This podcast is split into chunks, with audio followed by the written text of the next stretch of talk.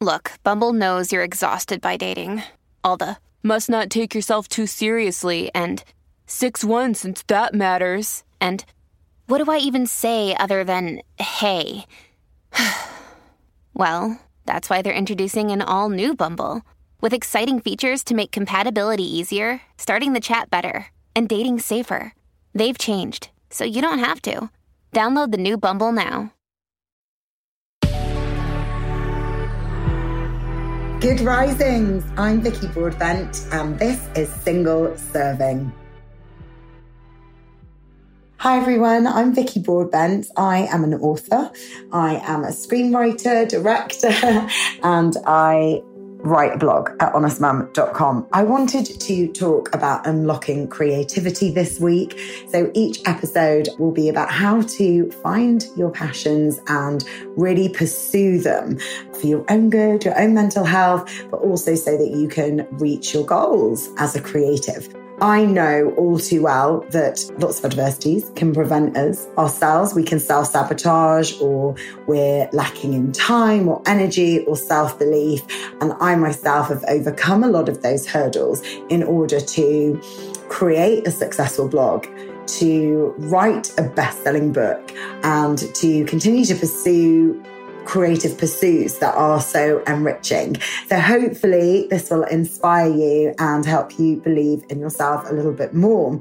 I'm also a mum of three. My baby is 12 weeks old and I've got two other children that are nine and 12. So I know what it's like to juggle responsibility and parenting with also work and honoring your own creative desires. So I hope that you'll find this inspiring I would say something that's really helped me is waking up earlier than the rest of my family and writing what is known as morning notes. Now, the originator of these morning notes was Dorothea Brande, uh, a writer in the 30s who encouraged writers and creatives to get up, well, not necessarily get up early, but whenever you get up, to write a stream of consciousness so that you would just unlock your thoughts and also really exercise your creative muscles. So then when it came to writing or whatever it was that you were doing, you were already warmed up, if you like, and it had naturalized this process. Because often when we think, oh, we want to do something, whatever that may be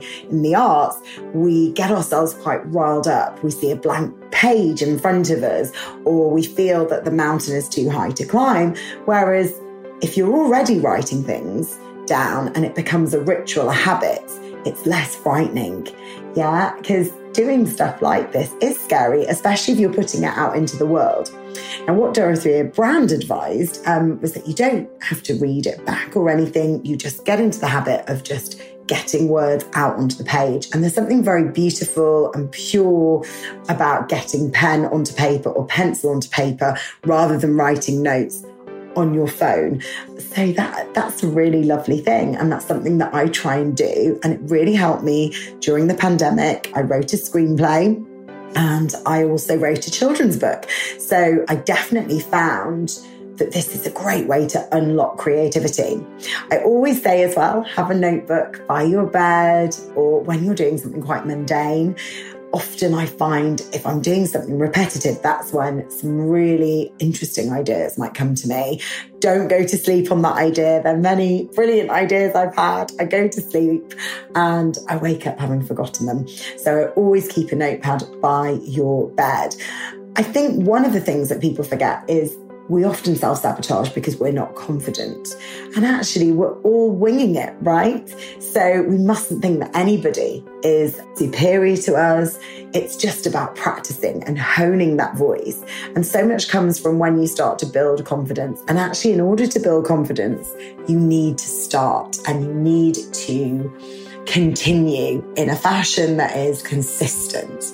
And that's how we learn. We teach our kids this rather than, you know, comparing ourselves to other people and thinking that we have to achieve these massive, massive goals immediately. Everything takes time. If you look at screenwriters, if you look at films in development, for example, often those are not made for a period of like eight, ten years, even often, because they go through so many drafts and they're honed and other people get involved and they edit them. So please don't think oh my gosh, this hasn't happened for me within a few weeks or months or years.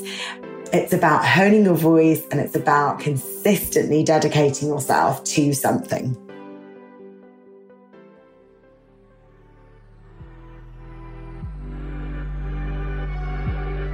Thank you so much for joining me this week on Good Risings. I'm Vicki Broadbent, the author of The Working Mum. You can also find me at Honest Mum on Instagram or check out my blog, honestmum.com. I've got a free webinar to help you become a digital entrepreneur, which is at www.courses.honestmum.com. My motto is start believing in yourself and everything will fall into place.